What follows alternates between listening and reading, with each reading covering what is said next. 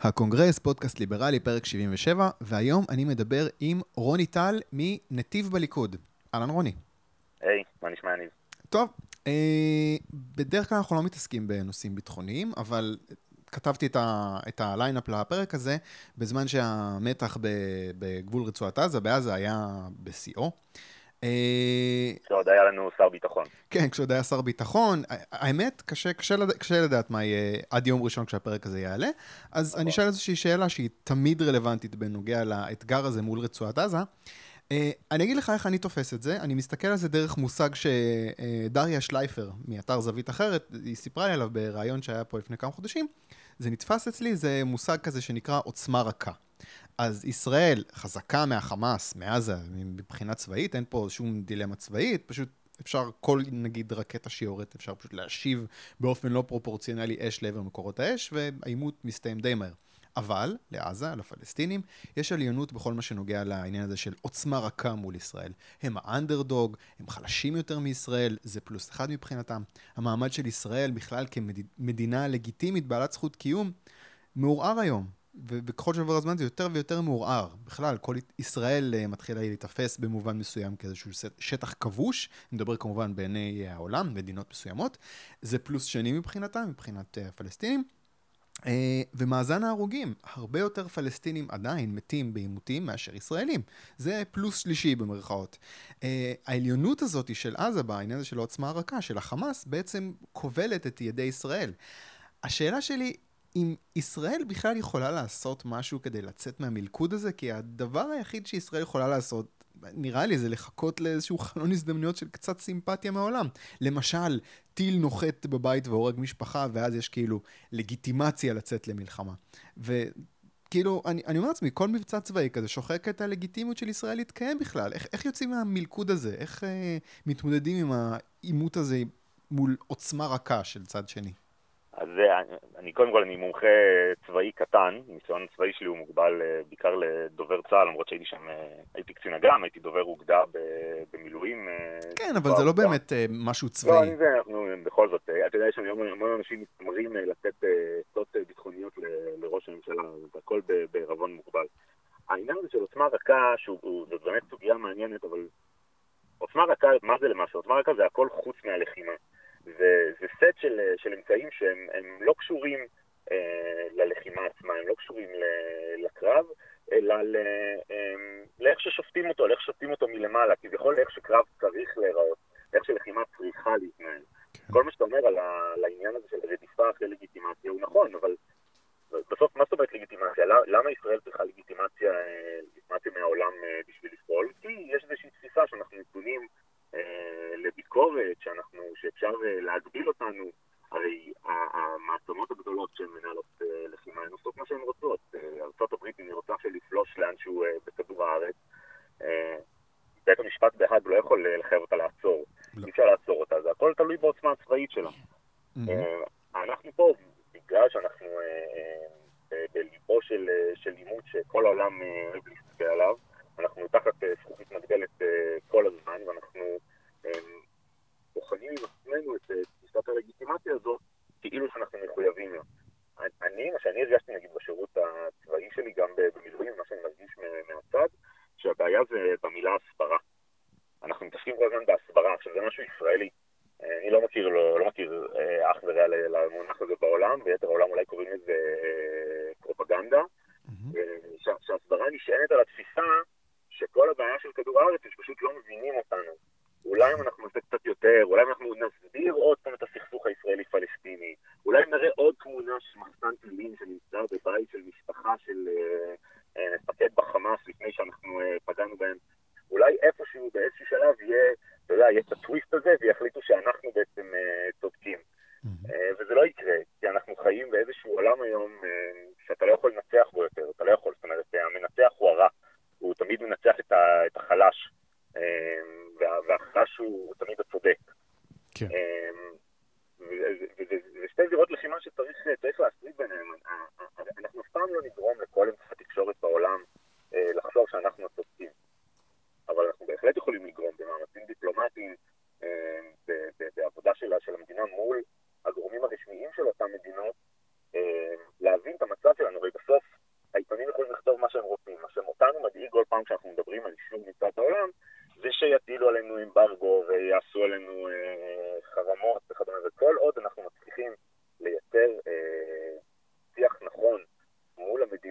מנהיגים שהם מבינים את המצוקה האמיתית שלנו. אני לא חושב שיש מנהיג בעולם המערבי שר החוץ וראש הממשלה שלנו יושב איתו ומסביר לו את המציאות של מה שקורה בעזה, אה, והוא רוצה להעניש אותנו עליו.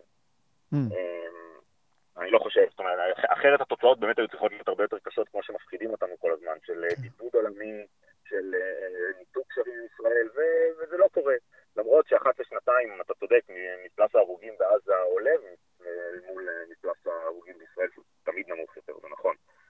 אמ, אז נראה לי שיש פה, אנחנו קצת לכודים עם עצמנו עם הדברים האלה של עוצמה רכה, כי אנחנו נותנים לזה להשפיע עלינו, כאילו שאנחנו צריכים, אה, זאת אומרת, ירו עלינו 500 רקטות, אבל הם לא פגעו בשום דבר, אה, היו כמה פגיעות אותו דופן, אבל זאת אומרת, בסוף אנחנו לא ספגנו את כל ההרוגים, אז אסור לנו להגיב.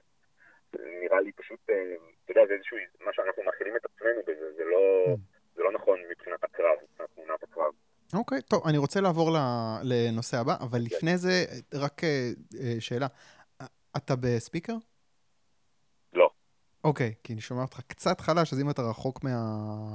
לא, הכי, הכי קרוב שאני יודע שאני יכול. אוקיי, בסדר. אה, אוקיי, רוני, אתה עושה עוד המון דברים. ב, בוא נתחיל מנתיב בליכוד. מה זה נתיב בליכוד? נתיב בליכוד. נתיב בליכוד זו קבוצה, קבוצה לאומית ליברלית של מתפקדי ליכוד.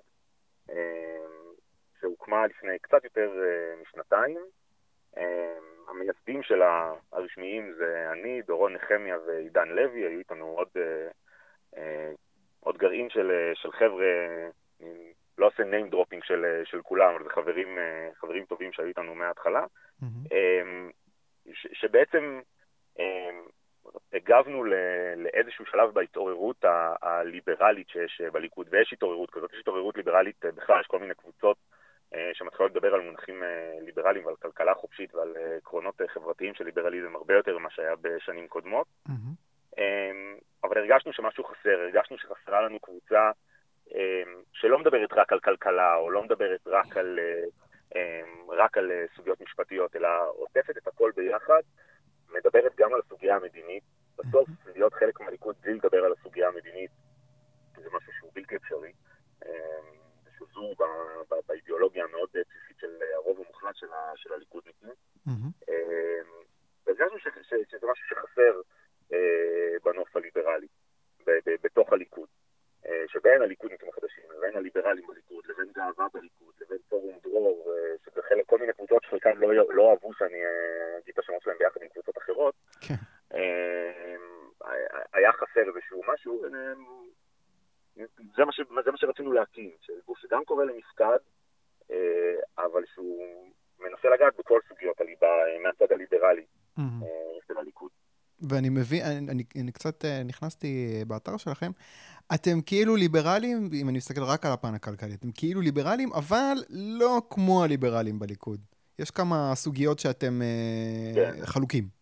בוא... אה, זה, זה פחות עניין של סוגיות, זה, אנחנו לא ליברטריאנים.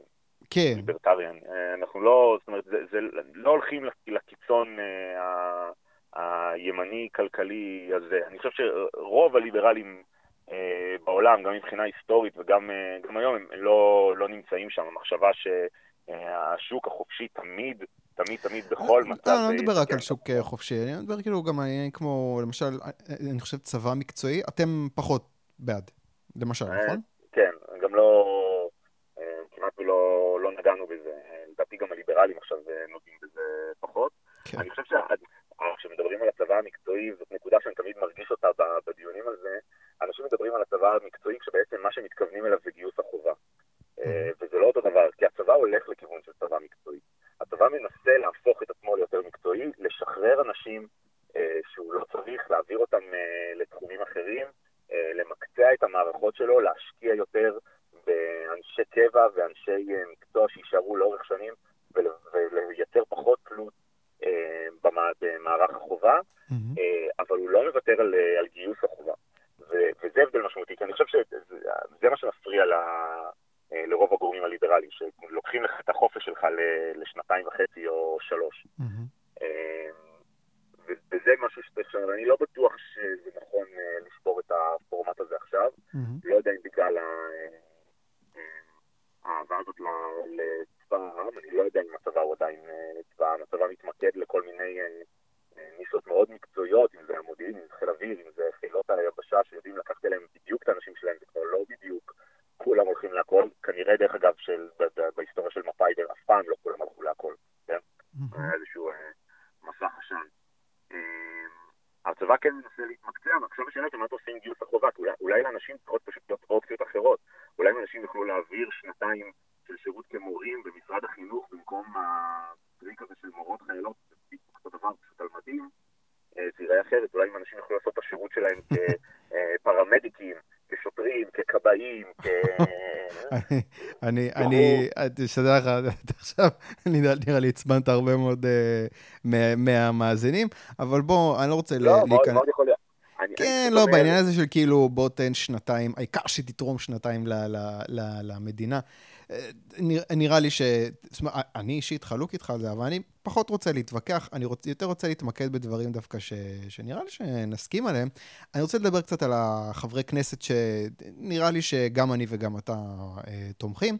אני ראיתי okay. אוקיי. באתר שלכם אה, תמונה של אה, אמיר אוחנה בפגישה איתכם. נכון. אה, מבחינתי, אני מת על אוחנה, אבל הוא מקום שני אצלי אחרי אה, שרן השכל. אה, איך אתם עוזרים, אתם, נתיב בליכוד, עוזרים לעשות שיהיו עוד חברי כנסת כאלה בליכוד? איך עושים את זה? איך זה נראה? המזל בפריימריז בליכוד זה שאתה לא צריך לדרג את חברי הכנסת, אלא פשוט להצביע להם. כן. המועמדים הם לא כולם חברי כנסת, אז אני לא צריך לבחור בין שרן ואמיר, והם שניהם חברים מאוד טובים שאני מאוד אוהב, ויש עוד כמה חברי כנסת שאנחנו, אני אישית מאוד קרוב אליהם, כי חלק, חלק מהעיקרון של נתיב אומר שאנחנו לא רק עושים מפקד אידיאולוגי, אלא אנחנו יוצאים לשטח של הליכוד. עכשיו, אנחנו קפצנו מזה, מלדבר על נתיב לזה קצת מהר, אבל אני כן הייתי רוצה לחזור לזה, כי זה קשור לאיך שאנחנו יכולים להשפיע על חברי הכנסת. אוקיי. Okay. אחת הבעיות של הקבוצות הליברליות, לא בעיות, אולי זה יותר קונספציה, היא שהליכוד מאורגן בקבוצות. אני כל פעם נתקלתי בזה, אנשים שואלים אותי, מה הקבוצות בליכוד, כמה יש למתיישבים, כמה יש לתעשייה אווירית, כמה היו לפייגלים, כמה זה הליברלים, כמה זה הליכודניקים החדשים. Mm-hmm. וזאת התעוררות חדשה, הקבוצות האלה, הקבוצות האידיאולוגיות שאנחנו פוקדים אליהן אנשים. אבל רוב הליכוד לא מאורגן ככה. רוב הליכוד עובד לפי קבוצות הרבה יותר קטנות, לפי סניפים, לפי אזורים גיאוגרפיים, לפי, אפילו ברמה של שכונות. אם זה החלוקה של כמה קבוצות בסניף כפר סבא, או בסניף פתח תקווה, או ירושלים שהוא מאוד מאוד גדול, שהגיע עד רמה של להיות חלוק על, על הבחירות המוניציפליות ומי הוא תומך לראשות העיר. Mm-hmm. ואנחנו כנתיב אנחנו מנסים להגיע לשם, כי הכוח של הליכוד, במקומות האלה זה השטח, שגם דרכו אתה נבחר לתוך המוסדות של הליכוד, למרכז הליכוד, למועצות הסניפים, והיכולת שלך לפתח כוח פוליטי ולהחזיק כוח פוליטי הוא מגיע מזה. Mm. עכשיו, ככל שאנחנו יותר פעילים בשטח, אתה מכיר יותר אנשים, אתה מכיר יותר סוגים של מועמדים. אני הייתי רוצה להרגיע אותך ואת המאזינים, יהיו הרבה יותר מועמדים ליברליים בפריימריז הבאים. בוא, בוא לא זרוק שמות, יהיו... זרוק שמות. אני, אני לא רוצה לעשות לאנשים אאוטינג, כי אנשים עכשיו בטח לא עכשיו שזה בשיא ה... אאוטינג, אאוטינג זה מצחיק. אם מתאים להם לרוץ על משבצות הצעירים, משבצות העולים, על נשים חדשות, אבל, אבל יש אנשים שהם, והם לא ליברליים כי הם חלק מהקבוצות שלנו. הם ליברליים כי הם כאלה, כי זה... כי היה לנו אירוע עם מפגש עם אופיר אקוניס לפני כמה חודשים, שהוא גם, הוא דרך אגב, הוא ליברל לחלוטין, אדם שאנחנו תומכים בו והוא צריך לחזק אותו, והוא לצורך העניין הביא לנו את הדוגמה למצע, נדמה לי שהליכוד מ-99. עכשיו יעקצו בתגובות אולי, כי הליכוד נמצא כבר כמה שנים. אבל המצע של ליכוד מ-99 היה מצע ליברלי לחלוטין, שהתמקד בשוק חופשי ובשחרור של חסמים של רגולציה, וזה דיבר על כל הנקודות, אני ואתה היינו חותמים עליו, גם אם יהיה הסכמות שלנו אולי על גיוס החובה, היינו חותמים עליו מחר. אוקיי. וזה קיים, זאת אומרת, אנשים, אנשים רוצים להביא את זה לידי ביטוי בכנסת, ומה שצריך זה, זה לא להיות רק פעילים בתוך המסגרות של הקבוצות שלנו, זה לא רק להיות, לא רק בתוך השיח שלנו, אלא לצאת לשטח של הליכוד, להגיע לסניף שלך, שלך, כל אחד בשטח הגיאוגרפי שלו, כל אחד מאיתנו שייך לסניף אוטומטי בעיר שהוא גר בה. ולהכיר את הליכוד, להכיר את הליכוד מלמטה ולתת רוח גבית למועמדים שייתנו רוח יותר ליברלית. אני אשאל אותך שאלה אנוכית לחלוטין. אני עובר בקרוב לכפר סבא. יש לליכוד סניף גדול בכפר סבא? יש לליכוד סניף גדול בכפר סבא, שרן היא מכפר סבא. כן, זהו. שרן תמכה בסניף בכפר סבא. חד ומאוד מאוד פעיל. אני יכול להגיד לך שאחד מחברי נתיב בליכוד היה מועמד עכשיו בבחירות המוניציפליות ברשימה של הליכוד, לא במקום מאוד גבוה, חלק מה... צריך לעבוד, וזה היסוד, זאת אומרת, צריך להגיע מה, מהשטח, כי בסוף נעשה כנס כל חודש של נתיב ושל הליברלים, של כל הקבוצות האלה, ונביא חברי כנסת והם ישמעו אותנו בתוך תיבת התעודה שלנו, mm.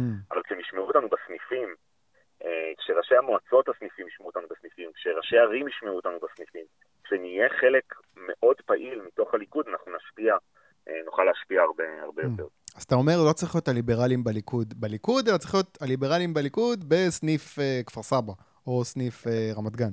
צריך פשוט להיות ליכודניקים, זה גם עניין. Uh, ההפרדה הזאת בין, uh, בין קבוצות, כאילו שיש איזשהו הבדל uh, ביני, בגלל שאני בנתיב בליכוד, לבין uh, אחד החברים בסניף uh, תל אביב מרכז שאני שייך אליו. קודם כל, אנחנו כולנו ליכודניקים, אנחנו כולנו מסכימים על, על, על סט של ערכים. עכשיו יש דברים שמתווכחים עליהם, אבל, אבל זה הכל נעשה ב, בתוך התנועה, ויש איזה שהם אה, חילופים של רעיונות. אגב, איך זה נראה בשוטף? יש כאילו, זה כמו, אני חושב כל הזמן, אתה יודע, פעולות של תנועות נוער כזה, שנפגשים פעם בשבוע, ומה, איך זה קורה? כאילו, סביב, אה, סביב בחירות נפגשים, או שיש פעילות שוטפת? בחירות זה תמיד התקופה הכי טובה. אנחנו כנראה קרובים לפריימריז, בין אם זה במרחק של חודש או חצי שנה, אבל ואז התנועה מתעוררת, התנועה הכי חיה בזמן פריימריז, היינו עכשיו בבחירות מוניציפליות, אז גם כן יש המון פעילות. Mm-hmm. זה נורא תלוי בסניף. סניף כפר סבא למשל, שדיברת עליו, הוא סניף מאוד מאוד פעיל. יש סניפים שלא פעילים בכלל, והבחירות לסניפים נעשות, אמורות להיות פעם בארבע שנים, בפועל הן קורות בדרך כלל פעם בעשור. האחרונות היו ב-2012, ואין שם בדרך כלל איזה שהם חילופים מדהימים. Mm-hmm. ואז, אתה יודע, עם כל מיני חבר'ה שהם מבוגרים יותר, שהקבוצות שלהם, המעגל, המעגל הפעילים שלהם מבוגר יותר, נמאס להם להגיע והם עושים פחות. אני יכול להגיד לך שנגיד בסניף בני ברק, לצורך העניין, בשנה שעברה הייתה, הייתה ממש אה, הפיכה. היה שם בחירות ב- לסניף בצורה חריגה, ועלתה שם קבוצה צעירה בראשות יעקב וידר, שעכשיו גם נכנס למועצת העיר, שהם נקראים המטה החרדי בליכוד, אבל ביסודות שלהם הם ליברליים. הם מאמינים בכלכלה חופשית, הם, הם, הם, הם מאמינים באלמנטים מסוימים של הפרדת דת ומדינה, הם, הם חושבים שמה שקורה במפלגות החרדיות עושה רע גם לציבור החרדי וגם לחיבור, לציבור החילוני בישראל. והם איזשהו קול, אני, אני רואה אותם כחלק מה, מהמחנה הליברלי, והם איזשהו קול צעיר שצמח בסניף, ובעתיד כשיהיו בחירות ביתר הסניפים בארץ, אז זה צריך לקרות ככה בכל הקבוצות, בכל הסניפים, צריכות לקום קבוצות מתוך המחנה הליברלי, שיקבלו, יתמודדו ויקבלו אה, אה, מעמד רשמי של ראשי סניפים, ראשי הנהלות. בליכוד תמיד דואגים שיהיו תפקידים לכולם, כדי שכולם יוכלו להיבחר למשהו. אתה חושב שיכול להיות מצב שבעוד כמה שנים, נגיד אותו יעקב וידר, אני לא מכיר אותו, כן, אבל מישהו חרדי, בעל אג'נדה ליברלית, יכול להתמודד לתפקיד של חבר כנסת? כי אני, אני מנסה להיזכר, אני לא חושב, אני לא, לא יכול להיזכר בחבר כנסת חרדי של הליכוד. נכון, בהחלט יהיה, יהיה אחד הראשונים. הוא רק כמעט התמודד בפריימריז הקודמים על משבצת הצעירים, והחליט לפרוש ברגע האחרון מסיבותיו האישיות, שזה חבל, כי אני מאמין שהוא מנצח את אורן חזן. כן. ואז יכול להיות שהוא היה חבר כנסת, וגם היה סודק את, את המרקם של המפלגות החרדיות. ברגע שיצאו להיות חברי כנסת חרדים במפלגות לא חרדיות, בטח במפלגות שיש בהן פריימריז, זה יסדוק משהו בשיטה, בשיטה הפוליטית של, של החרדים. אוקיי. בוא, בוא רגע אה, נחליף אה, נושא. אה, אני ראיתי בפיד של נתיב בליכוד שבירכתם את יואב קיש, חבר כנסת, נכון. אה, על היוזמה שלו להקים ועדת חקירה פרלמנטרית בנושא אי המינוי של גל הירש לתפקיד מפכ"ל, נושא מעניין בפני עצמו, אבל לא ניכנס לזה. אה, נתתם את זה כדוגמה למגמה מועדפת עליכם אה, בעבודה של הכנסת. אה, אני, קורא לזה, אני אקרא לזה יותר פיקוח, פחות חקיקה. עכשיו, אני בגדול נגד חקיקה, כי חקיקה בדרך כלל עוסקת בהגדלת הכוח ותחומי העיסוק של הממשלה. אני נכון. מודה אבל שפיקוח של הכנסת זה לא משהו שחשבתי עליו כתפקיד שהם צריכים למלא. בוא, בוא תסביר לי למה זה התפקיד של הכנסת, פיקוח. אוקיי. פיקוח ולא חקיקה. בגדול, אחת, אה, זה גם יש פה טעות אה, טרמינולוגית, אנחנו מתייחסים לפעמים לכנסת שלנו כ- כרשות המחוקקת. אה, כי אנחנו מדברים המון בישראל. ככה מלמדים אותנו בשיעור אזרחות. נכון, שזה גם כן רחוק מלהיות מדויק, זה, זה טעות. החלוקה הזאת לשלושת הרשויות זה משהו מאוד אמריקאי, הוא כמעט לא רלוונטי לרוב העולם המערבי, שמתבסס על שיטה פרלמנטרית. Mm-hmm. הממשלה יוצאת מהפרלמנט, היא נבחרת על ידי הפרלמנט, והפרלמנט הוא בית הנבחרים, הוא לא בית המחוקקים. הוא גם מחוקק, אבל התפקיד הראשון שלו זה להיות, אה, להיות המשכן שמייצג את הציבור. Mm-hmm. וכחלק מה, מהתפקיד זה נכון שהוא בוחר את הממשלה, וזה נכון שהוא מעניק סמכויות לראש הממשלה ולשרים, mm-hmm. אבל הוא גם כל הזמן צריך לבדוק מה הם עושים. התפקיד של ועדות הכנסת, הברית נגיד, דווקא זו דוגמה הרבה יותר חזקה, בגלל ששם זה נפרד, הם חייבים להגיע לשימוע, כמו שראינו בפני אה, חברי הקונגרס. מה, מה זה שימוע? זה יושבים מספר חברי קונגרס שנבחרו לוועדה ובוחנים שהמועמדים, שבעלי התפקידים, שהחלטות, שתקציבים שהממשלה רוצה, הרשות המבצעת רוצה אה, להעביר, הם נכונים, הם ראויים, הם, הם, הם, הם שואלים שאלות קשות. אה, גם בבריטניה זה ככה, בבריטניה בשביל חבר פרלמנט שמגיע למעמד של ראש ועדה, זה לא כמו אצלנו שהם עושים החלפות, החלפות כל הזמן. Mm-hmm. זה משהו, זה, זה כנראה יהיה הפיק של הקריירה שלו, זה לא סביר שהוא יהיה שר. Mm-hmm. התפקיד של הוועדות האלה זה לקרוא לנציגי הממשלה, לא ברשות, לא בהתנדבות, זאת חובה, והם צריכים להגיע ולהסביר את מה שהם עושים. הרי בסוף לנו כציבור אין דרך לבדוק את הממשלה בדרך אחרת, אלא אם כן, אנחנו רוצים לרוץ כל הזמן לבית המשפט העליון, שזה נראה לי. אבל איזה שיניים יש לוועדות כאלה? השיניים האלה צריכות להינתן להם על ידי המחוקק. חברי הכנסת, הכנסת ויתרה על השיניים האלה. אבל עצם זה, אבל עצם זה שבעצם, אתה יודע, הממשלה מקבלת את הכוח שלה מהסכמה של הכנסת, וזה בעצם עניין מפלגתי. זאת אומרת, זה לא משנה אה, כמה הוועדה תגיד לשר אה, נו נו נו, בסופו של דבר, אם יש קואליציה, אז אתה יודע, משם הוא מקבל את הכוח שלו, לא מהוועדה שמאשרת אותו או לא. זה מאוד מאוד נכון, יש, יש פגמים בשיטה הדמוקרטית שלנו, היא רחוקה מלהיות, סיטואציה כמו אה, החוק הנורבגי, שבו אה, שרים צריכים להתפטר מהתפקיד שלהם כחברי כנסת, ונכנסים במקומם חברי כנסת מה, מהרשימה, בעצם אה, יאפשר, יאפשר לכנסת אה, להיות פחות בשליטת הממשלה, כי כרגע מה שקורה זה שרבע אה, אה, מהכנסת היא ממשלה. כן. כמובן שהיא תצביע, כמובן שהיא תצביע ביחד, זאת אומרת, זאת עבודה יחסית קלה לקואליציה. חצי מהקואליציה זאת הממשלה, אין לה סיבה להתנגד כן. אה, להחלטות הממשלה. אבל, אבל הסוגיה הזאת היא לא רק באינטראקציה בין השרים, כי השרים וחברי הכנסת כפופים לסוגיות פוליטיות. אז בלחץ פוליטי אתה יכול, אה, אתה יכול להשפיע. השאלה זה מה אתה עושה עם הפקידים הבכירים. אה, מה אתה עושה עם המפכ"ל? מה אתה עושה עם זה שיש בעיה במשטרה? יש עכשיו, נגיד, יואב קיש בשבוע שעבר ניהל דיון על ההתנהלות של המשטרה בכמעט סיכול מינויו של, של גל הירש. היה שם תת-ניצב שאף כמעט והודה שזה אכן מה שקרה, כנראה שאם לא היו את האירועים בעזה אז היינו שומעים על זה הרבה יותר. אמ, אבל המשטרה לא חייבת להגיע לדיון הזה. עכשיו, כשאתה רוצה, כש, כשרוצים לקדם חקיקה שתחייב אותם, זאת לא, זה לא אופציונלי, זאת, חייבים הפקידים, חייבים, אה, חייבות אה, הרשות המבצעת חייבת להגיע לכנסת בשביל לתת דין, דין וחשבון, כי חלק מזה מספיק שישאלו את השאלות הקשות, זה, זה, זה ישפיע על סדר היום. Mm-hmm. וקמים מהשמאל וטוענים שהממשלה מנסה לסרס את הפקידים, כי הפקידים הם שומרי הסף. Mm-hmm. יש, פה, יש פה פער uh, תפיסתי. אני, אני, הדוגמה הכי חזקה על זה, על, על, על עד כמה אנחנו לא כל כך uh, לא ערים לזה, זה דווקא בחוק היועמ"שים של, uh, של אמיר אוחנה. Mm-hmm. החוק שאמור להעביר את הבחירה של היועמ"ש המשרדי לידיים של, ה, של השר כמשרת אמון, מתוך הנחה, מתוך הבנה שהיועמ"ש התפקיד שלו זה לייעץ אה, לשר, לא להחליף את ההחלטות שלו, לא לקבול את ההחלטות שלו. Mm-hmm. כשהדיון הזה, כשאחד מהשלבים של הדיון הזה יתנהל בוועדת חוקה של הכנסת, אה, מעבר להתייחסות בתקשורת ולהתערבות של שופטים ושל בכירים במערכת המשפט, שהסבירו שזו הגבלה נוראית על המערכת השיפוטית וזה אה, ניסיון לסרס את אה, שומרי הסף, אה, היועץ המשפטי בכבודו ובעצמו לממשלה ראה לנכון להגיע לדיון הזה ולהתערב, שזה היה דבר מאוד חריג.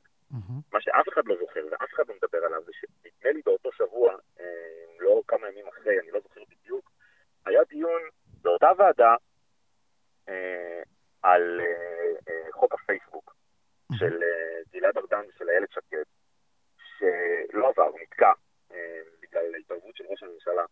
אבל חוק מאוד מאוד נרחב, שבעצם היה מאפשר לפרקליטות, נראה עם כמה איזונים ובלמים, אבל היה מאפשר לפרקליטות להגיש, אה, אה, אה, להנחות את פייסבוק ואת הרשתות החברתיות להסיר חומרים חושבים שזה משהו בחוק, בדין הפלילי.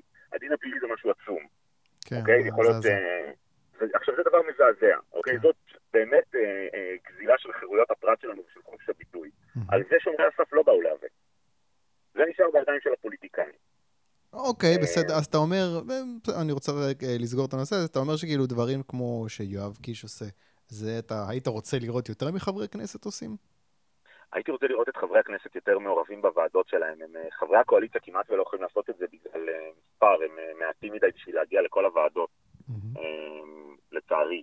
יש, יש יש 12 ועדות קבועות, בכל אחת מהן צריכים להיות לפחות שבעה חברי קואליציה. בפועל יש 30 חברי קואליציה שפנויים, כי כל היתר הם או ראשי ועדות, או יושב ראש הכנסת, או שרים, או סגני שרים. Mm. אז הם מתרוצצים בין הוועדות שלהם, הם לא יודעים מה קורה בוועדות, אין להם, mm. אין להם זמן לזה. גם לוועדות האלה, לרובן חסרה את הסמכות, כמו שאמרנו קודם, בשביל לדון ולחייב דיון מעמיק. Mm. אבל כן, הייתי, הייתי רוצה לראות פחות ועדות בכנסת, הייתי רוצה לראות ועדות שהן מול אה, משרדים, זה מה שהן אמורות לעשות. ועדת, אה, ועדת הפנים אמורה לעסוק מול משרד הפנים בסוגיות רק של פנים. במקום זה היא מתעסקת גם מול משרד הבלי ביטחון פנים ומול המשרד להגנת הסביבה, אה, והיא מתעסקת בבחירות אה, מוניציפליות ומול העיריות. Mm-hmm. אה, בעוד שיש לך ועדות כמו אה, הוועדה למלחמה בנגע הסמים והאלכוהול, שאני לא יודע מה יפה. אוקיי, בסדר, אני רוצה לשבור נושא. אה, אבל כן, אני יכול...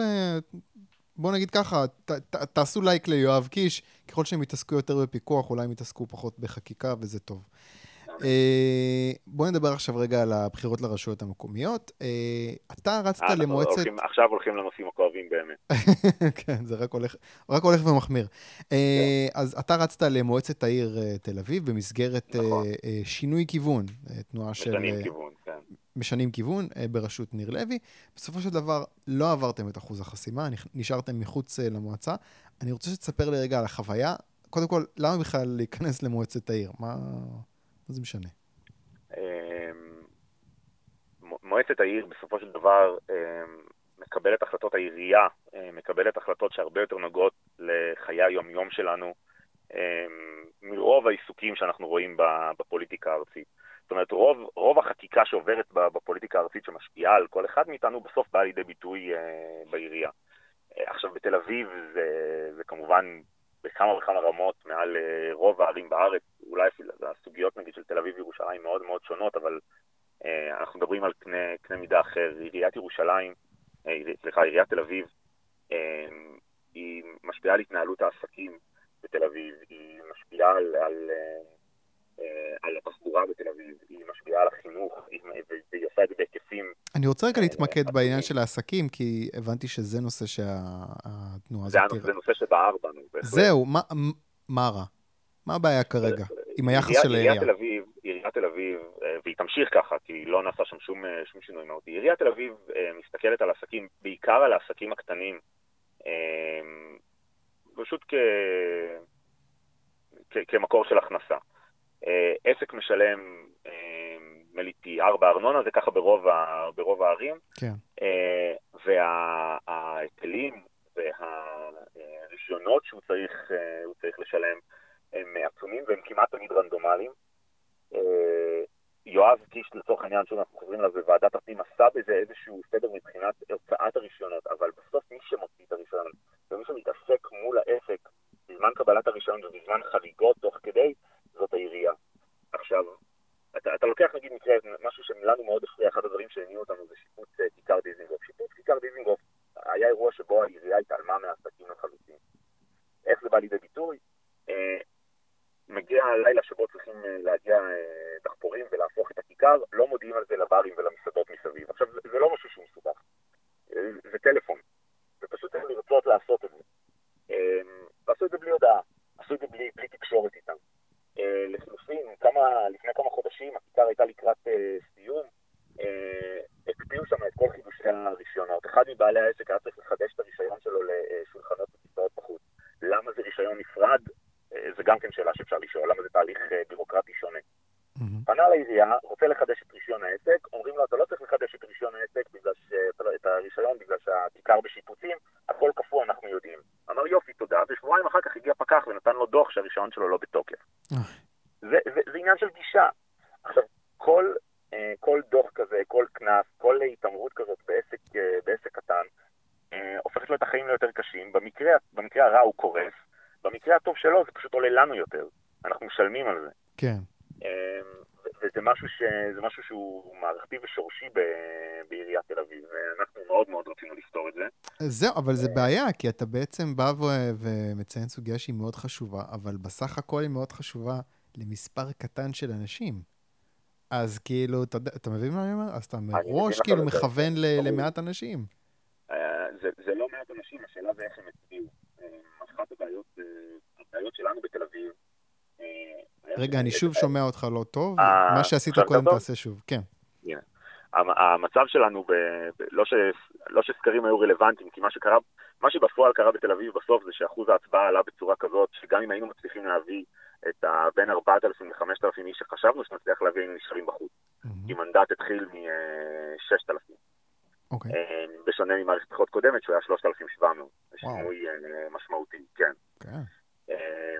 עכשיו, מה שקרה זה שפשוט אה, העוצמה של הקמפיינים בשבועות האחרונים הטביעה את כל הרשימות החדשות. עם מועצת עיריית תל אביב אה, הקודמת כללה נדמה לי עשר אה, סיעות עצמאיות, סיעות יחיד עצמאיות שהן לא קשורות למפלגות ושהתמודדו בפעם הראשונה ב-2013. מועצת עיריית תל אביב הנוכחית מונה כמעט אך ורק רשימות עם הקשר, עם קשר מפלגתי, והרבה יותר גדולות. הסיעה של חולדאי עברה מחמישה מנדטים לשבעה, אסף הראל נכנס לראשונה עם ארבעה מנדטים, זה, זה היה עצום. ופתאום כל, והיחידים ששרדו את זה, זה סיעות כמו ש"ס, הבית היהודי, הליכוד, יש עתיד, כאלה שהיה להם מנגנון מפלגתי של הרבה מאוד כסף והרבה מאוד כוח מאחוריהן. והן היחידות שהצליחו להביא בסוף מסה של, של בוחרים ב, עם אחוז הצבעה כזה. אז אתה חושב אה, כאילו שבשנים הקרובות, מה, לעסקים בתל אביב יהיה יותר קשה? לעסקים בתל אביב יהיה יותר קשה. לעסקים בתל אביב כבר קשה. אמ, תל אביב הולכת גם לכיוון של שיפוץ אה, ועבודות תשתית מטורפות בלב העיר, אה, עם הקווים הנוספים של, של הרכבת הקלה, עם השיפוץ של כיכר אתרים, שמתישהו יצא לדרך, מתישהו יהרסו אותו. אה, להבנתי, אני לא יודע אם באמת יעמדו בזה, אבל יש כוונה לקבל החלטות גם לגבי המרכזית החדשה. Mm-hmm. זאת אומרת, תל אביב הולכת להיות אה, פרויקט נדל"ן אחד גדול בחמש שנים הקרובות. הראשונים שייפגעו מזה זה יהיו העסקים שהעירייה פשוט לא סופרת, כי מתוך ראיית עולם של אולי של שוק חופשי, אבל שבאה ואומרת שאחר כך פשוט יבואו עסקים נוספים. Mm-hmm. אבל זה לא, זה לא שוק חופשי כשהעירייה במודע מקשה לצורך העניין הגוף הממשלתי, הגוף השלטון מקשה מראש על, על עסקים להתקיים, זה לא בדיוק חופש הפעולה שאנחנו מייחלים לו כליברלית. אוקיי, okay, אני אחתוך אותך, אני מתחיל ככה לקפוץ על נושאים טיפה יותר מהר, כי אני רואה שאנחנו פה מרחיבים הרבה על uh, נושאים, ויש לי עוד כמה דברים שאני רוצה לדבר עליהם. Uh, אני רוצה uh, לשאול אותך לגבי ערוץ 20. אני רוצה לדבר. איתך על ראיון שהיה שם. אה, רעיון, טוענים, מלטף עם, אה, זאת אומרת, רעיון, אה, אתה יודע, סימפטי, לא, לא נתנו לו שאלות קשות, עם מי שהצית את בית הספר הדו-לשוני בירושלים, בחור בשם יצחק גבאי. אני ראיתי קטע מהרעיון. העליהום על ערוץ 20 מתרכז דווקא במנחה, בבועז גולן, לדעתי לא בצדק, כי הוא היחיד שהוקיע את המעשים שלו. זאת אומרת, היה שם איזשהו פאנל כזה, ובועז גולן מדי פעם ניסה ניסה, אתה יודע, קצת אה, לבקר אותו, אה, אבל ישבו שם גם איתמר בן גביר ויורם שפטל, שככה, אה, זה לא שהם היו בעד מה שהוא עשה, והם לא הסתייגו מהמעשה שלו. היית יכול להבין שהם לא בדיוק אה, אה, כועסים על מה שהוא עשה. היה שם את ארי שמאי, שהוא כזה, הוא חזק בהפוך על הפוך, אז הוא כאילו, נכון. הוא כזה שואל, מה הבעיה? זאת אומרת, הוא מיתמם כזה. אה, אבל יש את העליהום, ויש כתבות בכל אתרי החדשות, כולל גינוי מערוץ 20 בעצמו. אה, ועדיין, כמו איזשהו רפלקס מותנה כזה, הרשות השנייה ראתה, אני חושב, יש כותרות, והכריזה על אה, הליך מינהלתי נגד ערוץ 20, אולי זה יסתיים בקנס, אני לא יודע. אני שואל את עצמי למה, זאת אומרת, יש ביקורת תקשורתית, ערוץ 20 התנצלו, למה הרשות השנייה דוחפת את האף? ואני אגיד לך יותר מזה, שייתנו לי יצחק גבאי לדבר. זאת אומרת, אני חושב שזה טוב שאנשים יראו איזה אנשים יש במדינה הזאת, זה עדיף מלהשתיק את זה ולהעמיד פנים כאילו... להשתיק דבר כזה, זה מחליש את הכוחות האלה. חסרה לי בכלל ב- בישראל קצת רוח האוורד סטרנית כזאת בתקשורת של תן למשוגעים לדבר, זה טוב. מה אתה חושב? קודם כל האינסטינקט של, אה, של הרשות השנייה, אה, בכלל של כל גוף רגולטורי, זה לא שונה ממה שאמרתי קודם על היועץ המשפטי והמשפטנים, זה להעצים את, ה, את האחיזה שלהם. וברגע שיש להם הזדמנות שנראית כמו אה, קונסנזוס ציבורי רחב, להוכיח שצריך אותם, הנה הם כרגולטור, הם יטפלו לנו בבעיות, שכל מה שאנחנו צריכים לעשות בשביל לטפל בהם זה לכבות את הערוץ כשאנחנו רואים משהו כזה. כן. הם, הם יצילו את הציבור, הם יצילו את הציבור מעצמו. אה, הם גם ידאגו, אתה יודע, שה... אה, הם ידאגו ששידורי התוכן אה, יהיו איכותיים, שלא נראה רק ריאליטי, שלא... ש... אני לא יודע איך הם מתכוונים להתמודד עם נטפליקס, אני בטוח שגם את זה מתישהו ינסו לעצור. אבל, אבל זה האינסטינקט שלהם, זאת אומרת, אני, מה, מהרגולטור אני באמת כבר לא, כבר לא מצפה אה, לשום דבר. מהמם. בסוף אני חושב שיש לנו פה אה, הבנה שאם אתה לא רוצה לראות משהו בטלוויזיה, אתה יכול פשוט לא לראות אותו. כן. זאת אומרת, ההנחת היסוד הזאת, שאני עוד שומע חברים שלי שהם, שמדברים בזה, במיוחד כאלה שהם חברים שלי שהם חלק מהתעשייה, שהם עובדים בזה, שאומרים, אבל יש לך פה מדיום מאוד מאוד חזק, שלא כולם יודעים אה, להתמודד איתו, אה, ואם אתה לא תיזהר ממה שיראו או ישמיעו בטלוויזיה, אתה יכול אה, אה, להשפיע לא כמו שאתה רוצה על הציבור. אה, אבל אנחנו יודעים שזה קשקוש. אה, אני, אני אישית, ברמה האישית, אני לא צורך שום אה, ערוץ טלוויזיה, אני רואה את הכל ב- באינטרנט, אני לא הייתי רואה את התוכנית הזאת אם לא היית שולח לי אה, לינק, אני רק ידעתי על הסערה. מהמם. אה, אני חושב שרוב הציבור בישראל היום יודע לעקוב אחרי אפליקציות שונות, אחרי אה, תוכניות, אה, תוכניות אה, אינטרנטיות. אה, בוא, אפילו, אה, אפילו כאן, את ה- אה, אה, התיקייה, כאילו הספרייה הדיגיטלית שלהם של תוכניות עבר מוחזקת ביוטיוב. בסדר? זה אפילו לא בתשתית אה, שלהם. כן. אה, ערוץ 20 מייצר תוכן לא טוב, לדעתי. אני חושב שגם גם הציבור הימני שאולי רוצה לראות אותו בגלל שזה קול אה, ימני, אה, אה, בוא, לא בוא בטוח. באמת, נגעת בעניין הזה של אה, אה, ערוץ 20 אה, עצמו, אני רוצה למסגר את זה רגע. אה, יש, יש, אני חושב, איזושהי אכזבה מערוץ 20, במיוחד כאילו אצל הליברלים. כשהוא קם, חלק מהאנשים אמרו, או, oh, סוף סוף יהיה לנו פה פוקס ניוז בישראל. בפועל, יש שם, אתה יודע, צעקות של ריקלין על אופנהיימר, וקללות של שפטל, ואפילו להראל סגל, כנראה, אני מניח, נמאס והוא עוזב. יכול להיות שפשוט אין מספיק ימנים, ימנים במובן האידיאולוגי כדי להצדיק אה, פוקס ניוז ישראלי? למה זה לא גם- קורה? אני, אני לא חושב, אני חושב שפשוט אה, ערוץ 20 אה, הוא או לא מקצועי מספיק, או, ש, או לא אה, עשיר מספיק, אה, או חסר מעוף כי הוא כבר השתקע לאיזושהי נישה וקשה לו לשנות אותה אה, אה, ב, ב, ב, מ- מיד ולפי צרכי השוק. ואו שהוא יעשה את זה או שהוא ייסגר. אה, יגיע איזשהו יזם וירצה לפתוח ערוץ כזה וישפוך לתוכו אה, יותר, אה, יותר כסף, והרגולטור לא יעמוד בדרכו, כמו שהם עשו עכשיו, נדמה לי, לאיחוד של ערוץ 10 ו- ורשת, כן. נכון? כן, כן. אה, אז, אז אולי נקבל תוכן יותר טוב. זאת אומרת, הבעיה פה היא לא, היא לא ליברלית. אין פה אתה. חושב שיש 10 קהל לתוכן כזה? אני חושב שיש קהל תוכן איכותי. אני חושב שלא משנה כל כך מה, מה העמדה הפוליטית שלו. אני חושב שלאנשים נמאס, מ, נמאס מהערוצים האחרים. קודם כל אני בטוח שנמאס, אני חושב שאתם עדיין אה, רואים אותם, אבל, אה, אבל אתה, אתה לא מתעייף מהפאנל של המומחים בערוץ, אה, בא- באולפן שישי של ערוץ 2, אה, בגלל שאתה אתה שמאלן או אה, ימני, אלא כי הם, זה מרגיש, לי לפחות מרגיש פשוט חוזרים על עצמם, אתה כבר יודע מה הם יגידו לפני שהם יגידו את זה. אה, וכנראה בערוץ 20 זה קצת אותה תחושה.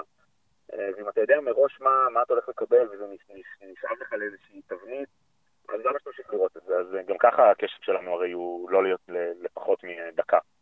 נכון? זה הנתונים של כל, בכל ה... אנחנו, אנחנו מאבדים קשב בשנייה, אז אם זה לא משהו מרתק, אה, אתה לא רואה אותו. אה, לי יצא לראות כמה תוכניות של, אה, של תאגיד השידור, שאני מתנגד אליו ברמה העקרונית, מצידי שיסגרו אותו מחר בבוקר, כולל עם החינוכית שאני מתגעגע אליה נוסטלגית, למרות שהיא עדיין קיימת. אוקיי. Okay. אמ, אבל, אבל יש שם תוכן טוב, אז אני אראה אותו. אז אני, אני לא, לא אצפה בו בגלל שאני מתנגד אידיאולוגית לזה שהוא קיים. Mm-hmm. זה טוב, זה טוב, זה זמין, יש שם ביוטיוב, אז אני אשב ונראה את זה, ורוב הציבור מתנהל ככה. זה לא עניין של ימין ושמאל, זה פשוט שערוץ 20 מייצר תוכן רדוד. Mm. הבנתי מה אתה אומר. אתה אומר, כאילו, כן ליברלים, לא ליברלים, תלמדו לעשות טלוויזיה טובה. כן, תעשו טלוויזיה טובה. המחנה הליברלי צריך לדאוג, מה שאותנו, מה שאנחנו צריכים לדאוג, זה שיהיו פה אה, כמה שיותר אה, ערוצי טלוויזיה. אם מחר בבוקר יקום אה, מיליארדר סוציאליסט, אין כאלה בדרך כלל, נכון. אבל אם מחר בבוקר יקום מיליארדר סוציאליסט והחליט לפתוח תחנה שתשדר אך ורק תכנים של מרקס, תשב שלי יחימוביץ' ותקריא את ה... את, ה, את הכתבים של מרקס, אז אוקיי, בסדר, אז שיעשו את זה. אם מישהו ירצה לראות את זה, שיראה את זה. זה חלק מהאידיאולוגיה שלנו, שהכל יהיה פתוח. אני רוצה להוסיף לזה, בכל זאת, כאילו, צריך גם, אני לא יודע איך אה, לקרוא לזה, לטפח אה, אנשי תקשורת אה, ליברליים. יותר לתת דגש, כאילו, לעניין הזה של, כן, וואלה, להיכנס לתחומים האלה. כן לבחור ללכת להתעסק, יותר עידן דה ארצים, אני רוצה. יותר אנשים שכאילו מייצרים תוכן ליברלי, ואתה יודע, כדי שבסופו של דבר, כשיקום ערוץ כזה וצריך לאייש אותו באנשים שיודעים ליצור תוכן איכותי, שיהיו האנשים האלה. כרגע אני לא בטוח שזה המצב. אני, אני בטוח שיש, אה, אני מקווה שיותר מהם אה, יעשו באמת יוזמות כמו של עידן, של יוזמות אה, פרטיות של כתיבה והפצת הרעיונות שלהם, ונראה מהם יותר. ו- וככל שזה יהיה יותר, יותר טוב, אז, אז אולי באמת נצליח, זה ממש ייכנס למיינסטרים. אבל כן. אתה חד משמעית צודק, הם, זה הרבה פעמים, אבל זה, זה, כמו ש, זה כמו שאנחנו עושים בפוליטיקה, אתה לא יכול לחכות שמישהו אחר יעשה את זה. החבר'ה האלה שזה בוער בליבם, כמו הפודקאסט שאתה מרים, פשוט כן. צריכים לעשות את זה. פשוט פחות לדאוג מהם יכולים, זה פשוט להתחיל. אה, חלק משתפרים ועושים את זה, את זה יותר טוב ולאורך יותר זמן, וחלק לא, זה בכל זאת כוחות השוק, אבל ככל שהם יעשו את זה יותר, המצב שלנו יהיה כמובן יותר טוב. כן, ואני רוצה להזכיר, אה, כנסו לפטריון של עידן דה ארץ ותתמכו בו. זה גם דרך uh, לתמוך בתוכן ליברלי. Uh, אני רוצה לעבור לדבר על יצחק וקנין מש"ס, כן. ועל הניסיון שלו לייצר קרטל בשוק העופות על ידי מתן סמכות למועצת הלול לקבוע מכסות לגידול עופות. פשוט כדי שנשלם יותר כסף על עוף בסופר. אני רוצה, uh, דבר ראשון, לציין לטובה את uh, אריאל ויטמן מישראל היום. הוא התארח פה לפני תמיד כמה... תמיד מגיע לו. כן, כן. Uh, הוא מלווה את הנושא הזה והרבה נושאים אחרים, והוא פשוט uh, עושה את המוות לחברי כנסת במובן הטוב, חושף את הדברים הנוראים שהם מנסים להעביר כחוקים, החוק הזה למשל. אז uh, כל הכבוד, אריאל, תודה. Uh, אז היה ביום רביעי את הדיון הזה בוועדת כלכלה. לשמחתי ההצבעה בנושא נדחתה, כי בגדול יש שם תמיכה בהצעה הזאת, לא ברור לי למה. איך זה שחברי כנסת, אפילו מהליכוד, מיישרים קו עם הצעה כזאת? זאת אומרת, אני שמעתי שם את דוד ביטן אומר, כן, כן, נעביר את זה, אין שום בעיה. אמ, קודם כל, זה, זה אפילו לא היו חברי כנסת מהליכוד, זה היה רק דוד ביטן, שגם חתום על הצעת החוק הזאת. כן. נדמה לי שחברת הוועדה השנייה מהליכוד זאת נורית קורן, שאני לדעתי לא הגיעה בכלל אה, להצבעה, מה שאני כן. זוכר, מה שאריאל אמר לי. אמ, אה, תראה, בסוף אה, אחד מהחסרונות של, ה, של השיטה שלנו זה שאין לנו, לנו בחירות אזוריות, אז כל אחד מרכז את הקולות שלו מכל, מכל מקום שהוא יכול. אה, אם היו לנו בחירות אזוריות, אז הבעיה הזאת של הלולים הייתה בעיה שהייתה מטרידה שלושה חברי כנסת שיש להם לולים, ואת כל היתר זה לא היה מעניין, כי היו להם את הבעיות האזוריות שלהם. אה, דוד ביטן יש איזשהו קשר, הוא לא מסתיר את זה דרך אגב, הוא, הוא אומר את זה, הוא, אה, זה, זה, זה גלוי לחלוטין. יש קשר עם, עם קבוצה כזאת שהיא חלק מהליכוד. הם ליכודניקים, הם חלק מהיישובים פריפריאליים, הם, הם, הם פשוט פעילי ליכוד, ויש לו אינטרס uh, לעזור להם, גם אם uh, אני ואתה אולי חושבים שזה לא יעזור להם uh, בטווח הארוך, אלא רק יפגע בהם. זה מה שהם רוצים, והוא עושה את מה שהוא יכול בשביל, בשביל לעזור להם. זאת אומרת, יש כמה חבר'ה שיש להם לולים והם התפקדו לליכוד, וככה הם מקדמים את זה? הם לא התפקדו לליכוד, הנה, זאת נגיד גישה של, של, הקבוצות, של הקבוצות הליברליות, זה מה שאמרתי נכון. קודם, של איזושהי הנחה שלמישהו הייתה, למישהו היה משהו שהוא רוצה לעשות, הוא הבין שהוא יפתור את זה על ידי התפקדות למפלגה, ואז הוא התפקד והניע את זה. לא, לא. אוקיי, אז מה. הלברד שלהם? הם, הם קודם היו, הם, הם ליכודניקים, הם ליכודניקים פעילים, הם, אה, אה, יש להם גישה לדוד ביטן. פוליטיקה זה המון גם אה, מערכות יחסים, זה לא בהכרח מספרים, זה לא בהכרח שהם באו אליו ואמרו לו, אנחנו נותנים לך עכשיו 500 קולות, אז תעשה XYZ. זה משהו של שנים, וכמו שאמרתי, זה ראשי סניפים, זה חברי מרכז, זאת אומרת, זה חלק מהמנגנון. והוא, והוא עוזר להם. עכשיו, הצעת החוק הספציפית הזאת, היה איתה משהו מאוד מאוד מוזר, כי היא לא עברה ועדת שרים אה, לענייני חקיקה.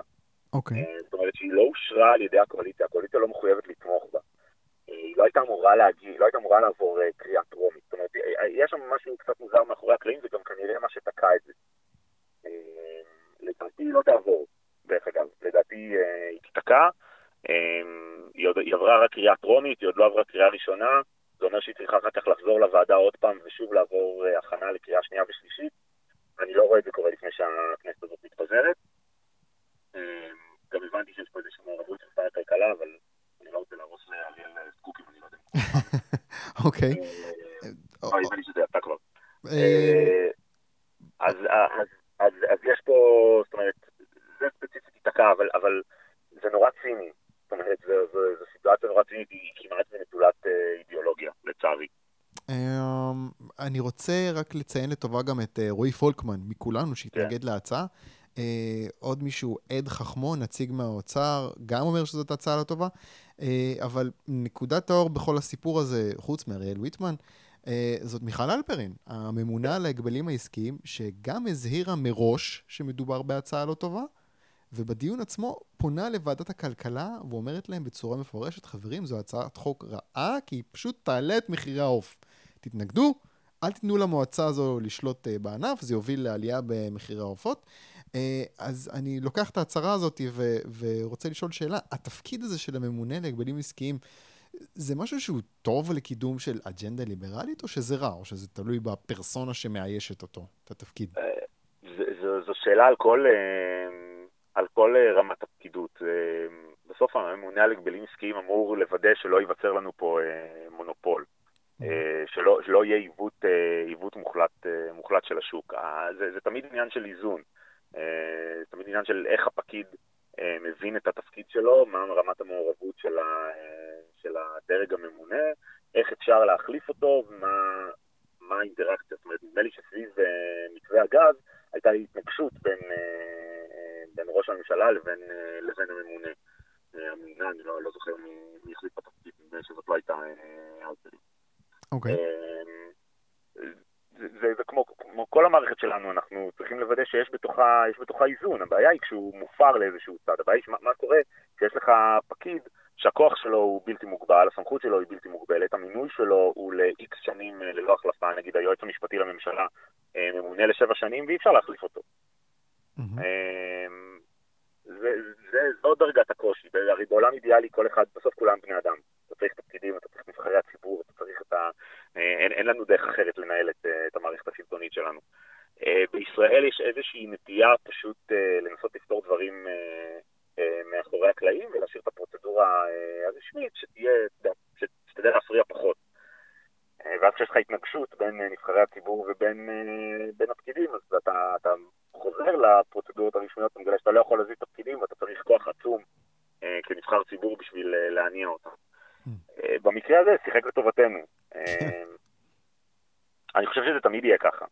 זאת אומרת, תמיד אנחנו, או שאנחנו תמיד צריכים לקוות, או צריכים לפעול שיהיו שם שרים ויהיו שם ח"כים שהם ראויים, אבל יש לך לפעמים סיטואציות פוליטיות שאין לך, לך איך לשלוט עליהן. אני חושב שיש גם קצת מזל, כנראה. כן, פה היה מזל כנראה.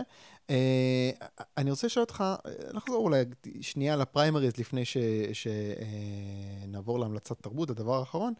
אה, זה קצת מייאש אותי שכאילו, באמת, היינו צריכים את המזל הזה בשביל אה, שניפול על רגולטורים קצת אה, אה, שכל ישר. אה, הכוח של קבוצות לחץ ליברליות בליכוד עושה איזשהו רושם על דוד ביטן, או שאנחנו רחוקים מאוד מעמדות השפעה אמיתיות שדוד ביטן צריך לחשוש מזעמם של הליברלים בפריימריז? אמ, ביטן ספציפית הוא פוליטיקאי שהוא מאוד, מאוד, מאוד ישיר ומאוד חד בדרך שלו. אבל באופן כללי גם אני שם אותו בצד ומסתכל על, ה, על, על הקשת הפוליטית בתוך, בתוך הליכוד, שומעים אותנו הרבה הרבה יותר, בהחלט.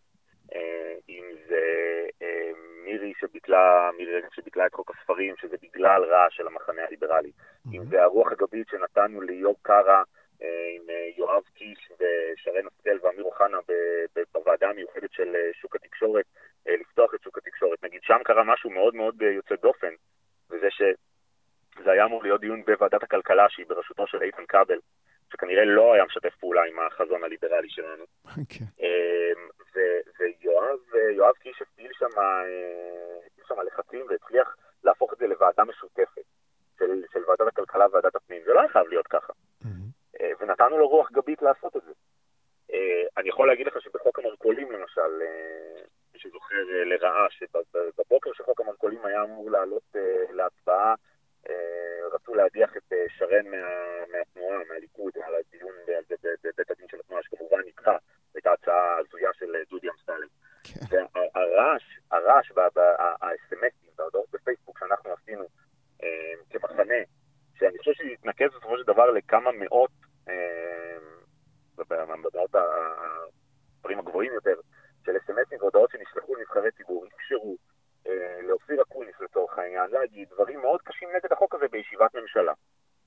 זאת אומרת, שומעים אותנו, מרגישים אותנו. הרוח הגבית שאנחנו נותנים לאלה שחושבים את ה... שהם איתנו כבר וחולקים איתנו את ראיית העולם, אם זה אנשים כמו יובל שטייניץ, בתחומים מסוימים זה ישראל כץ, ניר ברקת שמתכוון להיכנס לליכוד, שהוא גם כן מאוד, מאוד מיושר איתנו בראיית העולם הזאת. ככל ששומעים אותנו יותר, ואנחנו לא רק שומרים את הכוח שלנו, אתה יודע, ליום פקודה לפריימריז, mm-hmm. כי אז אתה, זה צל"ש או טר"ש, יכול להיות שתכניס, יכול להיות שלא תכניס. כן. אם לא הכנסת את הח"כים הליברליים שלך, לא הכנסת את המועמדים הליברליים, אז תוותר. לא, ודאי שלא, אתה צריך לשמוע אותך כל הזמן. וככל ששומעים אותך, וככל ששומעים אותך במסרים יותר ברורים, שאומרים לח"כים ולשרים, מזה אנחנו מרוצים, מזה אנחנו לא מרוצים, את זה תעשו, את זה לא תעשו, זה משפיע. ובסוף הם, הם, הם בני אדם, הם גם כן, הם, הם, הם שומעים והם מרגישים, וכשהם רואים איזשהו פחד מאוד מאוד גדול, הם, הם קשובים. קודם כל, אני עוד פעם שומע אותך קצת לא, לא, לא טוב, אם אתה יכול להתקרב. ציינת קודם את מירי רגב, אני רק רוצה לשאול אותך שאלה, זה, זה פתאום הזכיר לי. מגיעים הפריימריז, יש לך מועמדת כמו שרן השכל, אין פה דילמה, זאת אומרת, ברור שאני אצביע לה. אבל יש דילמה עם חבר כנסת שמקדם גם אג'נדה ליברלית וגם אג'נדה לא כל כך ליברלית, ובאמת מירי רגב זו דוגמה טובה. מצד אחד, היא אה, לא פועלת, נגיד, כדי לצמצם את מעורבות המדינה בתרבות, היא רק קובעת קריטריונים אחרים לתקצוב. מצד שני, כן, היא ביטלה את חוק הספרים והחזירה את השוק הזה להיות אה, שוק חופשי. אה, אני, אני מנסה עכשיו, איך אני משקלל עכשיו את ההחלטה שלי אם לתמוך בחבר כנסת כזה, לתמוך בו או לא. אני, אני אחדד את הדילמה. מה עדיף, לתמוך בחבר כנסת שיקדם אג'נדה ליברלית יום כן, יום לא, או לתמוך במועמד חדש עם סיכויים נמוכים יותר להיבחר, אבל שהוא יותר אחיד באג'נדה הליברלית שהוא מבטיח לקדם. אז, אז שוב, היתרון פה הוא כמובן שיש לך, לפחות ככה זו הייתה שיטה עד עכשיו, יש לך 11 מועמדים שאתה יכול אה, לדרג. כן. אה, ולצערנו, כשאתה מגיע לסוגיות הליברליות, אז המועמדים אה, מצטמצמים. יהיו לא מעט מועמדים בפריימריז הבאים שהם לא מכירים את הסוגיות של השוק החופשי, הם לא, זה מבחינתם, אה, הליכוד זו תנועה לאומית, לא תנועה לאומית ליברלית. Mm-hmm. שזה השם המלא שלה. אוקיי. תשמע, יש בזה, שתי, יש בזה שתי, שתי שיטות בדרך כלל. השיטה האישית שאני לא יכול להגיד לך אם עצמך מה יותר חשוב לך. אה, יכול להיות שיהיו לך עשרה שמות, ואז חסר לך מקום לעוד אחד, אתה צריך לבחור בין אה, מירי לבין יואב קארה, שכל אחד מהם עשה קצת לטובת המחנה הליברלי. זה לא באמת קצת, כן, זה המון, אבל... לא, זה לא הדילמה. הדילמה זה בין מירי לבין אה, איזושהי שרן השכל חדשה במרכאות, שאני לא בטוח איזה סיכוי יש לה להיכנס. אז, אה, אז פה בדיוק נכנס העניין שהשילוב אה, שלנו כן בתוך קבוצות אידיאולוגיות והצבעה אה, אחידה הוא מאוד מאוד משמעותי. יהיו מועמדים כאלה, ואם אנחנו כולנו נעמוד מאחוריהם ביחד ולא נחפש דווקא אותם, הרי זאת הנטייה של המחנה הליברלי. את הליברלים אנחנו מחפשים בקטנות. אה, אנשים כועסים על אמיר אוחנה, ואנשים כועסים על יואב קיש, ואנשים כועסים על, אה, על שרן השכל. כאילו שאם אנחנו נתנקם בהם, כאילו שאם להם אנחנו לא נצביע, אז רשימת הליכוד תהיה טובה יותר, כי הרבה יותר קל לנו לראות מישהו ליברל, אה, ואז לזהות את, ה, את הדברים שהוא לא עושה כמו שצריך, כי אנחנו... כי, כי הוא עשה עד עכשיו כל כך הרבה. אני לא חושב שלשרן השכל ולאמיר אוחנה יש מה לחשוש, אני חושב שהתמיכה בהם תהיה מאוד רחבה. אז אני יכול, אני יכול להגיד לך שאני אני מקווה, קודם כל שאתה צודק, אבל אני יכול להגיד לך שנגיד אני שמעתי, יש המון, אה, אה, אה, המון אה, ליברלים שלא מרוצים מהעמדה של שרן על הסוגיה של מיסוד זנות, שהיא מתנגדת לזה. אה, אני שמעתי המון ליברלים שאומרים שאמיר אוחנה הוא בעצם מקדם רק סוגיות שהן אה, ביטחוניות ולא נוגע כל כך בסוגיות כלכליות. בסדר, בסוף הם אה, יגיעו להצביע ויראו את הרשימות. אני מקווה.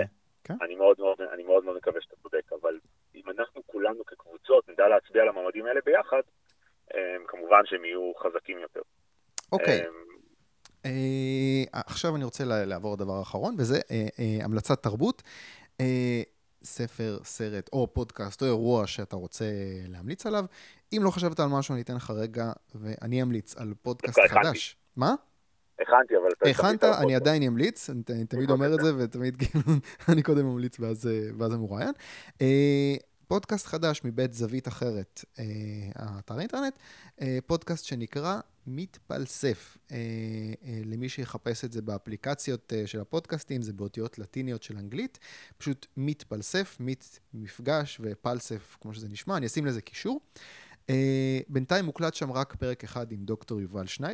יובל שטייניץ, אני ידעתי שהוא פילוסוף, אבל האמת ששכחתי את זה, והפרק זה הזדמנות להיזכר, להכיר ממש אתה יודע, פרצוף אחר לגמרי, אתה רגיל לשמוע אותו בעניינים של אה, פוליטיקה, פה ממש לא. אה, הם מדברים שם על אלוהים, הוכחות לקיום של אלוהים, אה, ויותר מעניין, דיון בכלל אם אפשר להניח שאלוהים לא קיים. אני אוהב התפלספויות כאלה. לא, לא מדברים על אלוהים של דת מסוימת, אלא עצם הרעיון של אלוהים כסיבה לקיום העולם.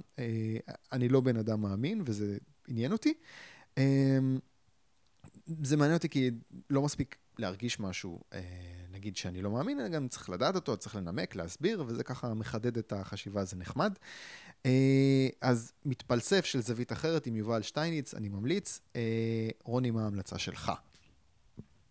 אז קודם כל אני גם ממליץ על הפודקאסט הזה, יובל הוא, הוא, הוא איש מרתק, זה פודקאסט מאוד, הקלטה מאוד מוצלחת, קצת עזרתי להם מאחורי הקלעים, אז בכלל היה לי כיף לשמוע את התוצאות, כן. זה היה מעולה. הכנתי uh, שני דברים, ברשותך. קדימה. Uh, ספר uh, שנקרא המהפך הליברלי של דרור זייגרמן. Mm-hmm. ספר שמתאר בעצם את כל, ה, את כל ההשתלשלות של הקמת הליכוד, של השילוב בין המפלגה הליברלית, שהייתה קיימת פעם, mm-hmm. לבין חירות של, של בגין, איך היא התחילה. למשל, טריוויה מעניין שיצא משם זה ש... למעשה שיתוף הפעולה הראשון היה בשביל לרוץ כסיעה בהסתדרות, אה, כך שהשורשים של הליכוד הם איפשהו בתוך ההסתדרות, שזה מרתק. אה, בשביל לשנות מבפנים, אבל זה לא כל כך הלך להם. כן. אמ, והדבר השני, אמ, מה שנתקל במקרה, תוכנית זמן אמת של תאגיד השידור, בעונה השנייה של הפרק 10, שמדבר על כל התוכנית של יאיר לפיד, כל התכנון שלו של המפלגה וההוצאה שלה לפועל. כן. כל מי שמתעניין בפוליטיקה ישראלית אה, עכשווית, אה, חובת צפייה, אה, גם הביקורת שהוא חוטף שם, גם הדברים החיוביים, הטעויות, ההצלחות, מרתקת. היה תוכנית מעולה. כן, כן, ראיתי את זה, לא, לא... חבל, חבל שאנחנו משלמים עליה 700 מיליארד, 700 מיליון שקל בשנה, אבל בסדר, מקרה הזה היה מוצלח. אוקיי, אני אשים קישורים להמלצות האלה. רוני טל, תודה רבה. תודה לך. הקונגרס, פודקאסט ליברלי. תודה רבה לרוני טל. ניפגש בשבוע הבא עם עוד ליברל.